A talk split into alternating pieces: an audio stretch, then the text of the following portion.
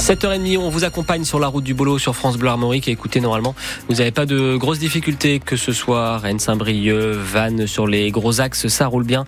Si euh, c'est pas le cas, si vous êtes dans un gros bouchon, n'hésitez pas à nous appeler 02 99 67 35 35 une fois vous êtes en sécurité, bien sûr. Du côté du ciel, on dit rien, on boycotte ça, il va pas faire beau. On fait un point complet juste après le journal avec Justine Sauvage. Et Justine, le Stade Rennais enchaîne les compétitions et les adversaires. Après l'Europa League jeudi dernier contre Milan, le championnat dimanche à Paris, place ce soir à la Coupe de France, match à Geoffroy Guichard à Saint-Etienne contre le Puy, équipe de National 2. Alors sur le papier, le Stade Rennais est favori pour ce quart de finale.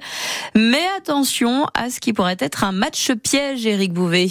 Mais ça, l'entraîneur du Stade Rennais en est bien conscient. Ce qui s'est passé à Sochaux au tour précédent ne change rien pour Julien Stéphan. Ne pas croire que bah, le scénario de Sochaux puisse se répéter, parce que c'est assez rare finalement de tuer des matchs comme on l'a fait à Sochaux en 30 ou 35 minutes. Et de rappeler que le Puy a sorti deux clubs de Ligue 2 et deuxième de son championnat à un point du leader. Mais ce match ce soir... C'est l'opportunité en cas de victoire d'aller jouer une demi-finale de Coupe de France. Et dans une carrière, c'est rare, c'est très rare. Et pour ça, l'entraîneur rennais peut compter sur tout un groupe, hein, comme ses choix l'ont montré contre Milan et Paris. C'est juste simplement la confirmation qu'il y a 17-18 joueurs qui sont capables de jouer, d'être performants, et voilà, ça s'est matérialisé sur ces deux matchs-là. Et particulièrement au parc dimanche, ajoute le défenseur rennais Guéladoué. C'est vu contre le match de Paris. Voilà, il y avait des joueurs qui n'avaient pas forcément eu beaucoup de temps de jeu, qui ont joué et qui ont répondu présent. Donc ça, c'est super. Ça va nous servir aussi pour la fin de saison. Et justement, la fin de saison, il l'envisage comment? On vise l'Europe. C'est le premier à l'annoncer euh, cette saison. Disons aussi que c'est sa première conférence de presse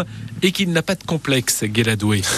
Mais on joue pas pour rien on a des ambitions, on joue pour gagner, c'est normal. Justement, gagner ce soir, c'est le premier objectif. Et le coup d'envoi de ce match, le Puy-Rennes, c'est à 20h45 à vivre dès 20h sur France Bleu Armorique avec François Rosy et Valentin Plat. Hier soir, Valenciennes s'est qualifiée à son tour pour les demi de cette Coupe de France en battant au tir au but Rouen. Le foot, c'est aussi malheureusement la défaite des joueuses de l'équipe de France qui se sont inclinées 2-0 hier soir face à l'Espagne en finale de la Ligue des Nations. Vote historique hier au Sénat. Par 267 voix pour et 50 contre, les sénateurs ont voté donc en faveur de l'entrée de l'IVG dans notre Constitution, comme l'avaient fait auparavant les députés. C'est le terme liberté garantie des femmes à avoir recours à l'avortement qui a été retenu.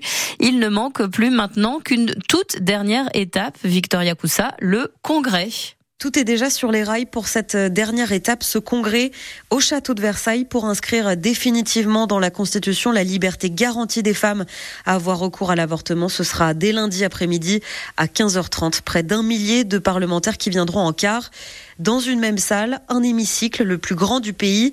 Yael Braun-Pivet, patronne de l'Assemblée nationale, présidera. Discours du Premier ministre, de chaque groupe politique des deux chambres. Puis, si trois cinquièmes du Parlement votent pour, ce qui sera très certainement le cas, il y aura derrière un moment symbolique, l'impression de la nouvelle version de la Constitution et le dépôt du sceau de la République. Voilà, rendez-vous donc lundi après-midi pour ce moment historique. C'est le début aujourd'hui du procès de l'attentat de Strasbourg devant la Cour d'assises spéciale de Paris. Quatre hommes sont jugés pendant cinq semaines pour avoir aidé le terroriste shérif Shekat en lui fournissant des armes. En dix minutes, ce 11 décembre 2018, l'assaillant a tué cinq personnes et blessé onze autres en plein marché de Noël. Un accident hier à Vannes, choc frontal entre deux voitures à cause d'une conductrice qui a brûlé un stop. Il se trouve qu'elle avait 2 grammes d'alcool par litre de sang, qu'elle était également positive à la cocaïne. Âgée de 43 ans, cette femme a été placée en garde à vue et son véhicule immobilisé. Dans l'autre voiture, un homme de 37 ans a été légèrement blessé. À Rennes, le Forum du Livre dans le centre commercial de la Visitation est en difficulté financière. La librairie indépendante a été placée en redressement par le tribunal de commerce. C'est la baisse du pouvoir d'achat et le loyer très élevé qui serait en cause. Le Forum du Livre est donc sous observation pendant une durée maximale de six mois afin de trouver un repreneur. 28 personnes y travaillent actuellement. 7h35, c'est aujourd'hui la fin du mois de février. Cette année, il compte 29 jours. Et nous sommes donc en année bissextile, ce qui arrive tous les 4 ans seulement. Une bizarrerie de notre calendrier qui rend particulier les anniversaires de ceux qui sont nés un 29 février. C'est le cas d'Isabelle qui habite Pontrieux dans les Côtes d'Armor et que vous avez rencontré, Joanne Moison.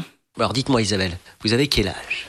Votre question, c'est quel âge ai-je ou combien ai-je eu d'anniversaire? Parce que pour moi, c'est différent. Aujourd'hui, le 29 février, je fête mon 16e anniversaire puisque j'aurais effectivement eu 16 anniversaires et en fait, j'ai 64 ans.